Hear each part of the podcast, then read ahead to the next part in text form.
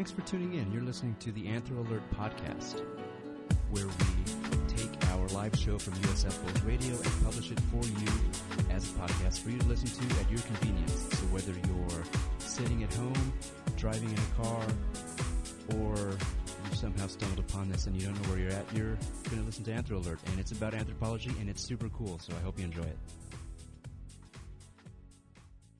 Hey Bulls, you're listening to WUSF 89.7 HD3 Tampa, 1620 AM on campus and streaming worldwide at tunein.com and on the TuneIn radio app. Uh, you're listening to Bulls Radio. You know, learn more, learn more about us at bullsradio.org. Today, for the three o'clock hour, you're in for a treat because you're listening to Anthro Alert, and this show is about anthropology and why it matters.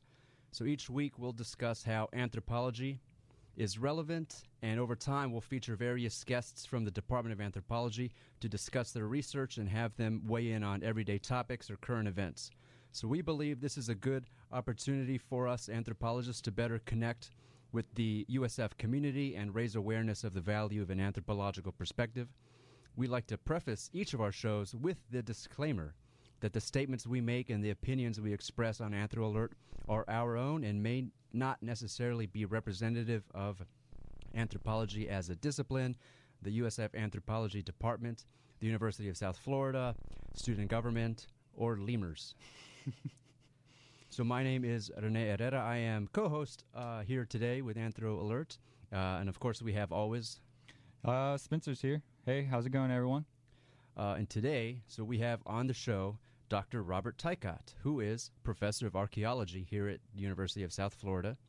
His research emphasizes scientific analysis of archaeological materials such as obsidian, pottery, metals, etc., in order to study topics such as trade and technology in the Mediterranean and diet and mobility in, uh, of skeletal remains. Uh, so, good afternoon, Dr. Tykot. Thanks for joining us. Thank you. All right, so let's just um, let's hop into some questions, Janae. What do you think? Think that's good? Yes. All right. Um, so, Dr. Tykot, just uh, to get things started here, um, I know you've been doing research for several years uh, in Western Europe, specifically in, in southeastern Italy, um, around um, early Neolithic sites within that country, uh, using some techniques like surveying and remote sensing. Can you explain a little bit about those particular techniques, and then um, how are you using them to to look at these sites and and to answer some of your research questions? Uh, sure. Let me even start off with a little more basic kinds of things here. Mm-hmm. Archaeology, of course, is the study of the past based on their material remains. So we find archaeological sites, ancient sites, where they still have architecture above ground. But in general, when we go back to the earliest time periods, uh, they didn't make architecture and things out of stone. So, but what we find are things like broken pieces of ceramics or pottery, stone tools, and the other trash uh, that they left behind.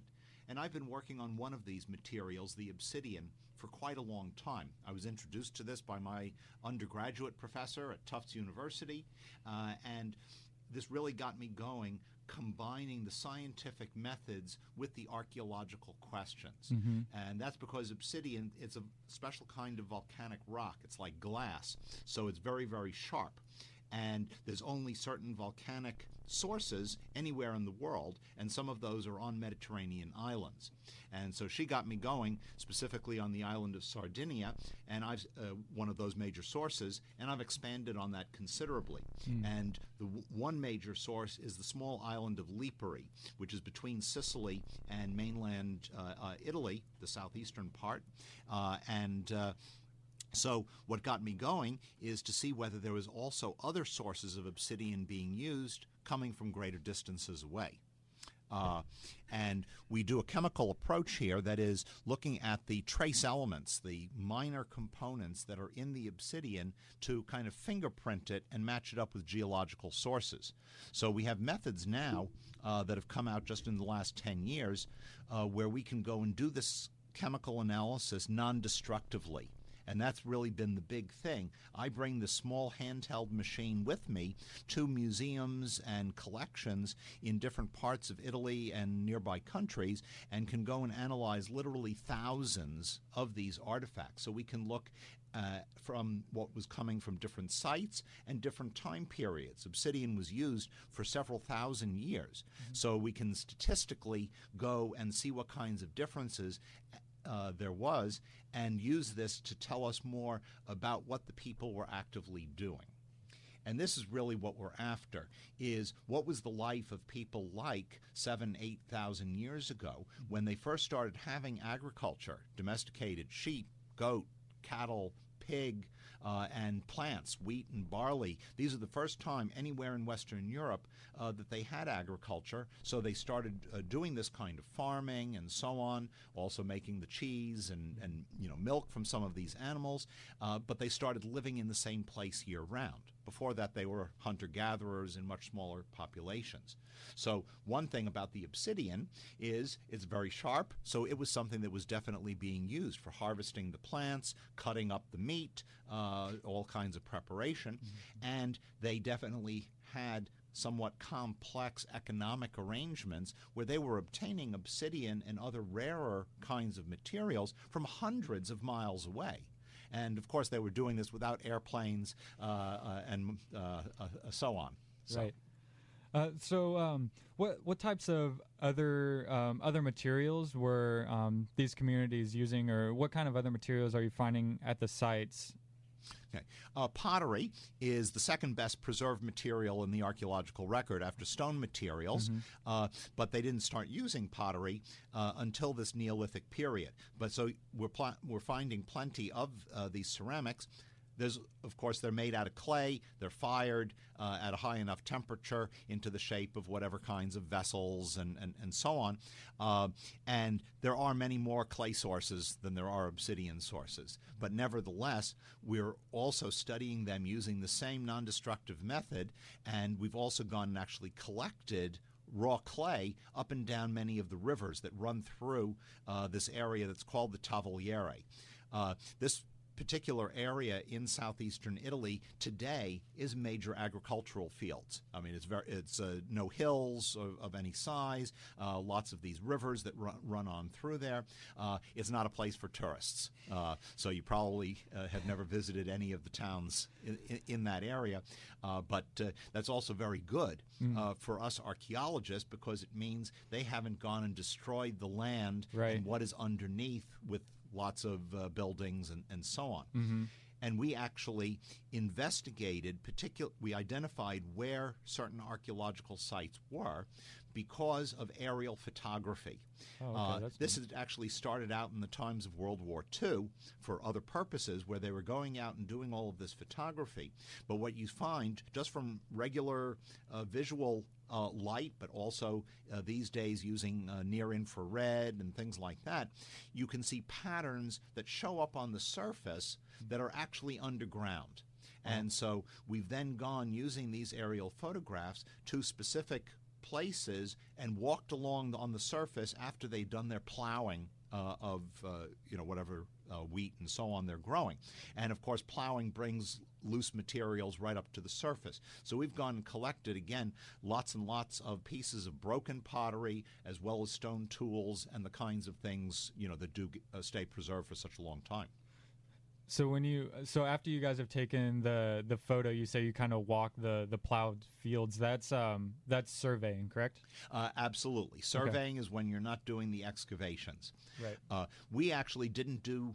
Uh, of course, we aren't the ones who did the photography back in the 1940s and 50s. right. Uh, but we have gone uh, and you uh, done some specific aerial photography using a drone with the infra- near infrared over a very small area. After we had narrowed down some of the places that we had identified, it was about 25 different archaeological sites that we uh, had gone and just done basic surface surveying. Uh, but we narrowed things down then to two sites uh, that we hope to do actual excavation in the future. So we did this de- detailed aerial photography with the near infrared, and we also used right on the ground uh, remote sensing uh, specifically gradiometry, uh, which gives us really a very good picture of what's beneath the surface without disturbing it in any way. Yeah, Dr. Tykot, I have a question regarding the non non-destructive analysis. So I'm curious how long you've had, or how long we've had access to that type of technology, and then what the benefit of that is. Okay. Uh, X-ray fluorescence uh, has been around uh, for I don't know, probably 60 or 70 years or more. Uh, but the development of battery-operated handheld devices is only about 10 uh, 10 or 12 uh, years old. So that's really changing things for archaeology, where we go to where the archaeological sites and museums are, not going and getting samples, which in itself may be destructive if you're taking a piece from a larger object, and bringing that back to your laboratory. Mm. So what um, what kind of questions can you address using this technique, or hmm. do you in your research? Okay. In the case of the obsidian, we are able, by looking at the trace element composition of the obsidian, to identify exactly where each obsidian artifact came from. Mm-hmm. Uh, and in this particular area of southeastern Italy, we found a, most of the obsidian coming from that island of Lipari, north of Sicily, but also from another island, Palmarola, uh, which is west of Naples uh, in uh, uh, the Tyrrhenian Sea, and uh, even a few pieces coming from the large island of Sardinia, which is quite far away to the west pottery, as I said, there's many more clay sources, so we can't distinguish uh, one that's you know every uh, kilometer or two up and down every single river, mm. but we are able to distinguish the specific rivers uh, that were being used right there in the Tavogliere. And what we basically found is that all of the ceramics are made within the Tavogliere, but that doesn't mean within uh, a uh, you know one day's walking distance or something, uh, mm-hmm. uh, but could be some uh, you know taken some time, and is probably demonstrating or indicating the movement of people on a regular basis to go and exchange materials, not somebody who decides, well, I want to get some clay from a source 50 kilometers away and bring that back to make some pottery mm-hmm. when there's local sources uh, available as well. Uh, mm-hmm. But there's always specialized kinds of materials or products uh, that are being produced in other communities, and then people go and meet in intermediate places uh, where they go and exchange. So, um, kind of going going off of that, one of the things that you're looking at when you, um, or you said that you're looking at when you're collecting these materials is is the chronology of of these materials. Um, so how have you used? Um, so how have you identified the the chronology when you're finding these materials, and then how do you use that that data to support um, your your argument in your research that's um, that domesticated plants and animals from these year-round settlements um, you say came across the Adriatic Sea um, around uh, CA 8,000 years ago. That's right. Beginning about 8,000 years ago is when agriculture and all these domesticated plants and animals arrived in the Tavogliere area of southeastern Italy. Mm-hmm. Uh, because we find some obsidian coming from Lipari to the southwest of the Tavogliere, all the way across the Adriatic in Croatia we clearly know that people were tra- were traveling right across the water uh, uh, from the west side. Mm-hmm. And because of the exchange networks, most likely bringing things back, like the domesticated plants and animals. Uh, not our work, but others have gone and studied the DNA uh, on these domesticated animals, mostly modern ones in that area uh, rather than ancient DNA samples, uh, but that uh, clearly support the idea uh, that there was this transport straight across the Adriatic, not going all the way up to Slovenia and the northernmost part, and then back down along the coastline or something mm. like that. As for the time period, mm. here's here comes the pottery uh, uh, because they were frequently had certain designs or decorations or kinds of paint that was put on there so that we can definitely talk about certain kinds that we put into the early Neolithic, the middle Neolithic, the later Neolithic, uh, uh you know, over uh, the several thousand years that we're talking about. Mm. So I think that's a good time for us to um, stop and take a quick music break, and then we will be back to talk to Dr. Tykot. Hey, Bulls, you're listening to Anthro Alert here on Bulls Radio. Beautiful day in Tampa. Today we're discussing the some of the archaeological methods involved in um, you know research in, uh, in Europe, Western Europe, Italy. Uh, specifically, so far we've talked about analysis of obsidian and the sources, and uh, looking at non-destructive analysis techniques to preserve preserve these materials for future study. Uh, looking at pottery and and uh, you know a good discussion of the topic so far. Uh, let's let's ask next, Dr. Tykot, if, if you just help us understand more about the bigger picture of, of why this type of research is important. Sure. Uh, everybody wants to know about their own past. And so here we are uh, in southern Italy with plenty of people living there today whose ancestors are the ones uh, that we're researching. Uh, going back hundreds and thousands of years ago. And once agriculture arrived in Western Europe, their lifestyle was very much the same. Yes, of course, we've got electricity and cell phones and everything else uh, in the last century uh, or, or less, uh, but we all eat the exact same food uh, that was uh, developed then. Uh, the wheat, the barley, the uh, sheep, goat, cattle, pig, the nice milk and different kinds of cheeses and, and, and so on. Uh, and so, yes, they're out there using combines and, again, you know, modern kinds of technology for the quantity and how much labor is involved. but, oh, yes, these people, they still want to know what was going on back then. And it is good for us, potentially for the future, as well to have a good understanding because we have to deal with things like climate change. And there definitely was that over the last several thousand years, right there in south uh, southeastern uh, Italy. The amount of rainfall uh, and the increased need then for irrigation to be able to produce the same kinds of things. And we see this in the archaeological record with the movement of people uh, and abandoning places where there simply uh, wasn't enough water anymore. Hmm. So, have you found any other effects of, of climate change as far as trying to uh, carry out your research, um, you know, year to year? Uh, I don't. Uh, let's say certainly the uh, weather varies from summer to summer when we're there, mm-hmm. Uh, uh, but hard to say.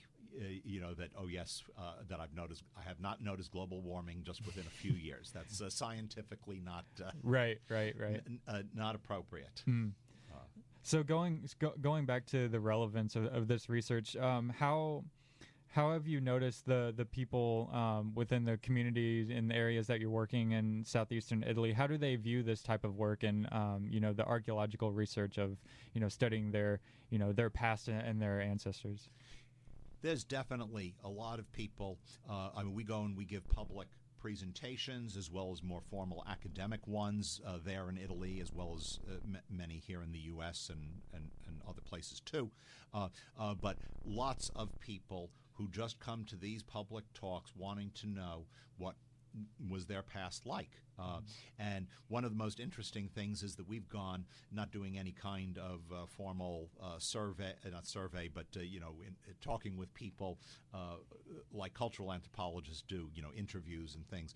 but we walk along their fields and and talk to the person who's going and doing whatever, and he has or she doesn't have any clue really of what's underground because there is no architecture above. Mm. so many of them are totally surprised when they say, "Oh yes, where you've done your plowing, uh, right beneath here uh, was uh, a." Uh, a, a, village where they had made a ditch uh, several hectares in diameter, uh, er, erected several huts made out of wood and thatch, which of course are long gone, uh, and were doing their plowing and, and, and, and so on. Um, and so, yeah, they're very interested in, in knowing about that. Huh. Yeah, I guess uh, everybody's interested in, or most people are interested in their past. But uh, I want to steer the conversation back to um, your time about uh, examining diet and, and origin. So specifically, you used um, the technique of isotopic analysis to look at origins of, of food and diet and, and, dietary practices. Can you explain a little bit more about what isotopic analysis is and, and how you can use that to look at um, the effects of diet and, and skeletal remains? Yes, I mentioned before doing elemental analysis, the composition of materials, in particular trace elements that tell us where things come from because they serve as a fingerprint. Uh, in your body, everything that you consume becomes parts of the tissues, whether it's in your skin or flesh, uh, but it ends up, of course, in the bones and in the teeth. And that's what archaeologists typically have preserved in most cases, are only the bones and the teeth. And by looking at the major elements that these are made out of the carbon, the nitrogen, the oxygen that are in there, and also some strontium and, and, and other elements too. Uh, but so this actually represents the food that you were eating, and in the case of the bones, the composition of the bones represents your average diet over the last decade or more of life. Whereas for the teeth, you know that if you chip a tooth, it does not grow back. So this is very, very useful because depending on which tooth we go and analyze, it represents when that tooth formed. So whether you were a one year old or four years old, or you were an early teenager and your wisdom tooth was now growing. Uh, in particular, looking at the young youngest teeth when you're really a little child and comparing that with where you were now buried and what you were eating as an adult is whether or not your diet and all changed. And one of the things that we know in the past, and this is very true uh, today, certainly he- here in the Americas, is you have plenty of people uh, who move. Uh, it, it can be for jobs, and that's one of the big reasons that people moved in antiquity as well. Moving to new farmland, there's more opportunities for work, more land uh, to become your family's property, and, and, and so on. So, looking at the teeth and finding individuals, uh, the specific individuals who move from one place in the course of their life. The other thing is we can also identify specific kinds of food that were being consumed. In particular, we can tell if they were eating any kind of saltwater fish, that is, out of the Adriatic or other parts of the Mediterranean. Uh, we can identify if they're eating freshwater fish up and down the many rivers. Uh, and we can distinguish a couple of different kinds of domesticated plants, uh, and we can tell trophic levels. That is, whether people are eating the plants or they're eating the animal that ate those same plants. Mm. And that's very important because meat of course, you have to kill the animal, mm-hmm. uh, and many more people have access to the plants, fewer, frequently because of the cost, money, your status in the society, and so on, may not have had as much meat in the diet as you would have liked. And of course, if you're not near the coast uh, or a river, uh, then the fish would have to be coming from uh, you know some kind of distance. So how are you how are you um, connecting the elements that you can find um, during your elemental analysis and connecting that to um, the specific types of food that made up their diet? Is that how you're connecting them, or uh, is there different ways to figure that out? Uh, that's definitely one aspect of this. Uh, for example, uh, we know that the obsidian and some other materials are definitely being transported over water. There are no boats of any kind preserved from this early period in time. The wood has not lasted uh, or, or, anything like that. Mm-hmm. Uh, uh, but we know that they were substantial enough in size that they were able to bring those uh, larger animals, uh, the sheep, goat, and, and cattle. Uh, we know that the obsidian was going at least eastward across the Adriatic into Croatia and elsewhere. and so simply knowing that, they obviously had the capability of being out in a boat doing whatever kind of fishing. They could have used nets uh, as well as other kinds of things. Uh, what's surprising is that all, and I really mean all, of the isotopic analyses that we have done show that fish and seafood were negligible parts of their diet. Hmm.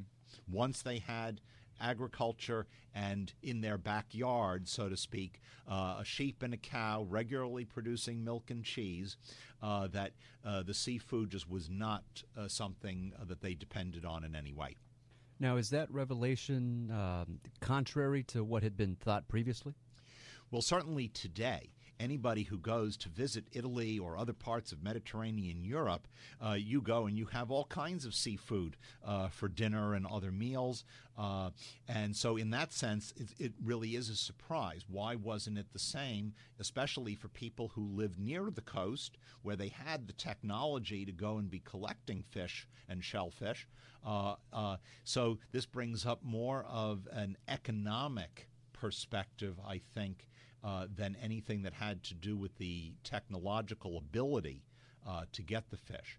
And we should say is that in earlier times, before they had the agriculture, when they're what we call hunter gatherers, mm-hmm. uh, uh, that not only were they going after the deer and other wild animals, but they were having definitely more fish and, and other seafood in their diet then. But that changed with the agricultural revolution.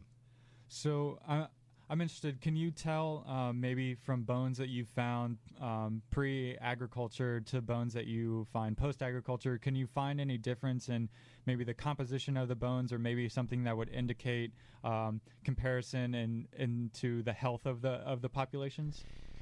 Uh, health.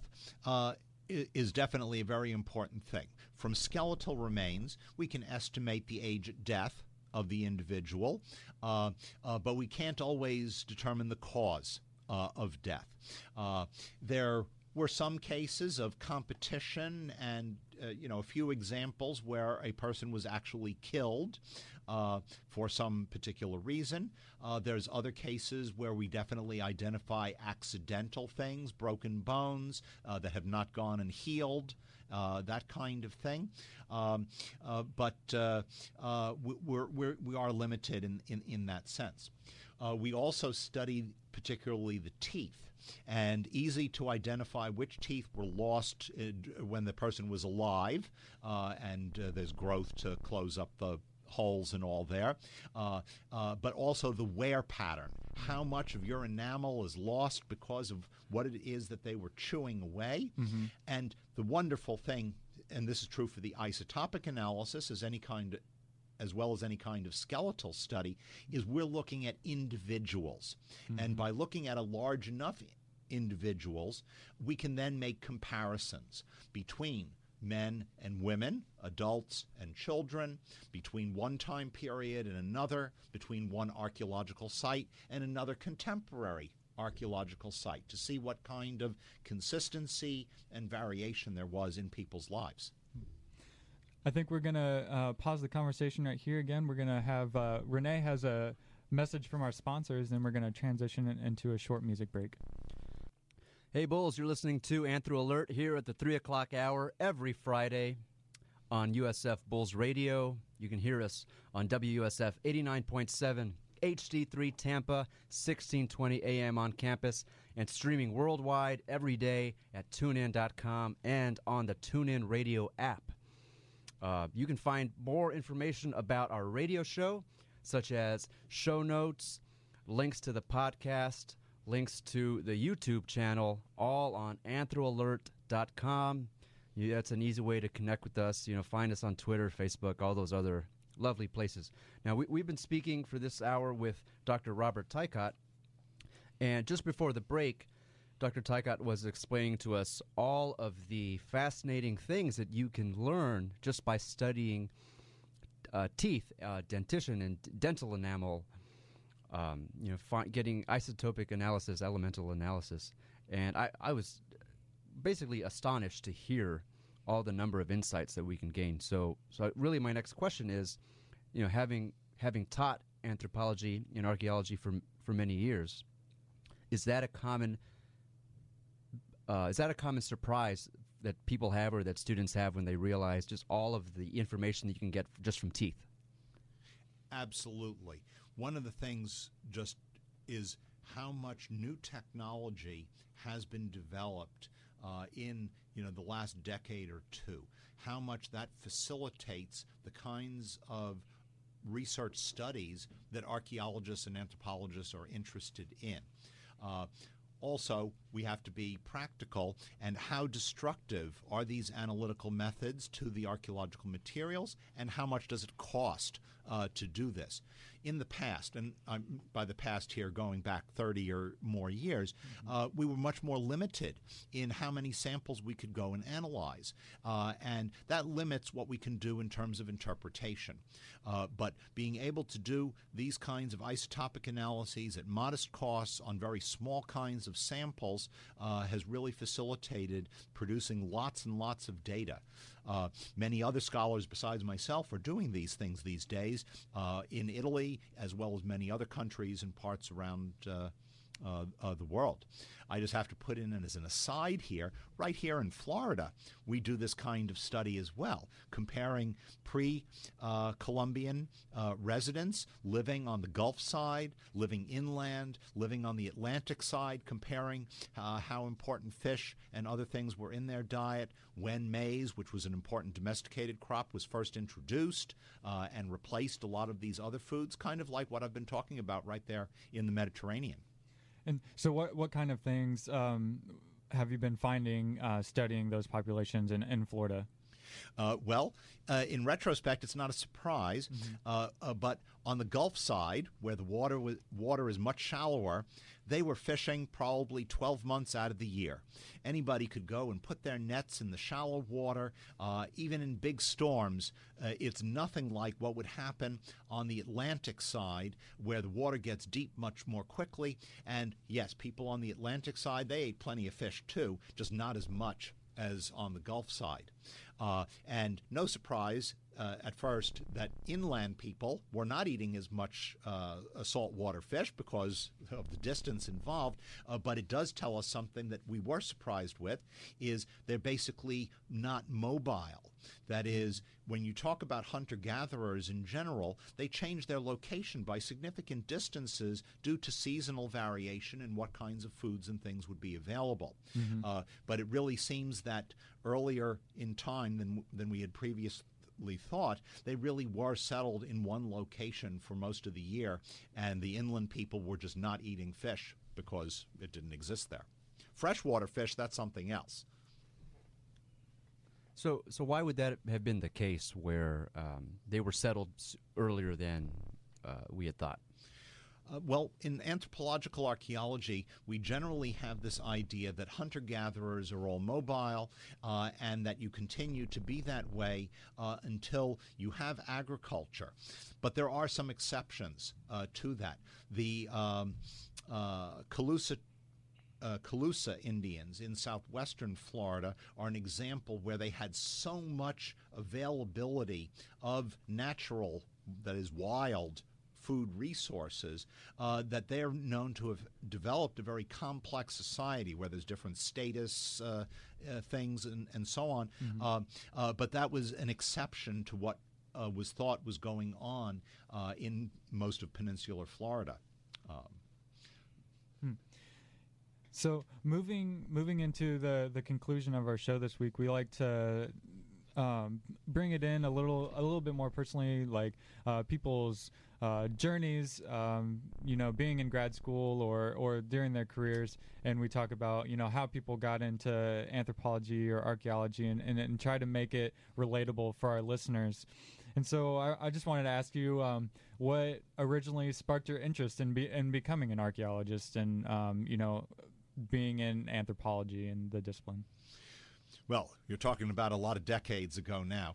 Uh, uh, but uh, uh, I remember very, very well that when I started college, I knew nothing about archaeology. Mm-hmm. Uh, this was almost uh, pre Uh, Harrison Ford times. Oh, okay. Uh, uh, so, not that that has anything to do with real archaeology. But, but that's a common reference on our show. Absolutely.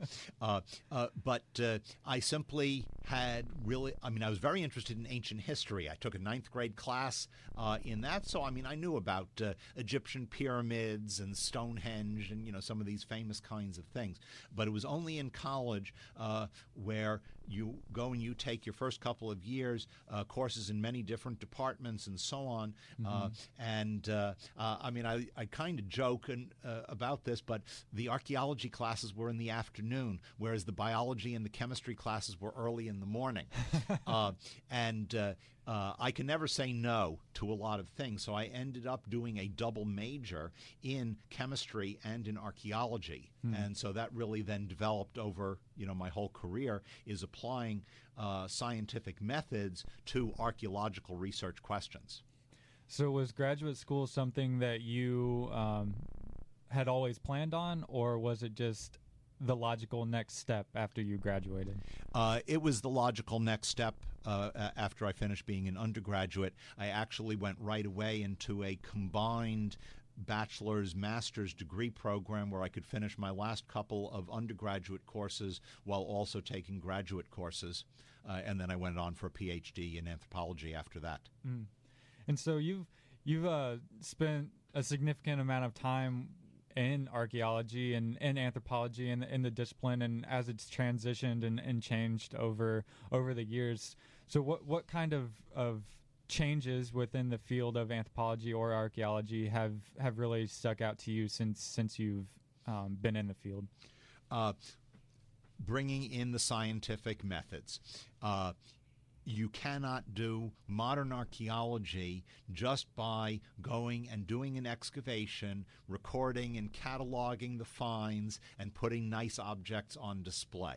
Uh, we have specialists in many, many different subfields, uh, which incorporate some kind of scientific approach, statistical analysis of your assemblage of, uh, of things, uh, you know, and where this is really important is when you're back in high school if you are really interested in doing something about archaeology, don't stop taking your math and science classes mm. because you have to at least understand what those can contribute to your your own archaeological research, mm-hmm. even if you're not the specialist involved uh, in doing the scientific analyses. That's a really good point. We we also try to have some advice for students so that I I appreciate that you said that. You know, not not stopping your your math and science courses, and I would add to that, even if you don't want to do archaeology, but you want to just do another discipline or subdiscipline in anthropology, there's there's always benefits to having at least that baseline knowledge in the math and sciences. Yes. yeah, hey, Dr. Dr. Tykot, um, so you've been teaching anthropology. What what are what is one of your favorite courses to teach or, or subjects to teach? Well, what immediately comes to my mind uh, is my course that I developed called Fantastic Archaeology. And now, while I obviously find archaeology fantastic to do, this is where it is too fantastic, meaning fraudulent and inappropriate claims being made that are not actually supported by archaeological or of, uh, other kinds of evidence. Would you huh. like an example? Oh, please. Yeah, yes. okay. So many of these are related to religious claims. And I'm not going to uh, uh, uh, get into any one in particular, uh, but instead the claim of Atlantis. Uh, which is supposed to be based on uh, Greek historical writing things, and many claims made for where Atlantis actually was when the person who wrote about it originally did not claim to be, for it to even have existed. Uh, uh, but uh, uh, there are people who go and claim, oh, that I found something here on the island of Crete uh, or in Sardinia or uh, on in Malta or Spain or right over here in the Bahamas uh, and other things.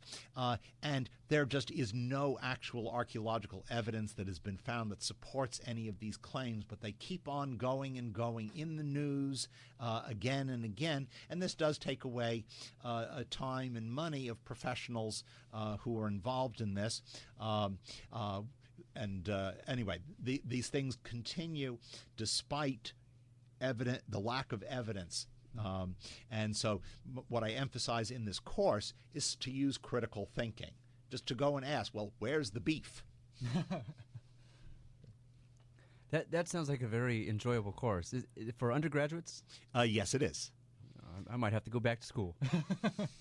so I would uh, ask a question, um, you know, based off of what you were saying where you know these claims are being made and it's taking money away from you know more um, I guess legitimate or you know actual archaeologists you know it's taking money away from their research.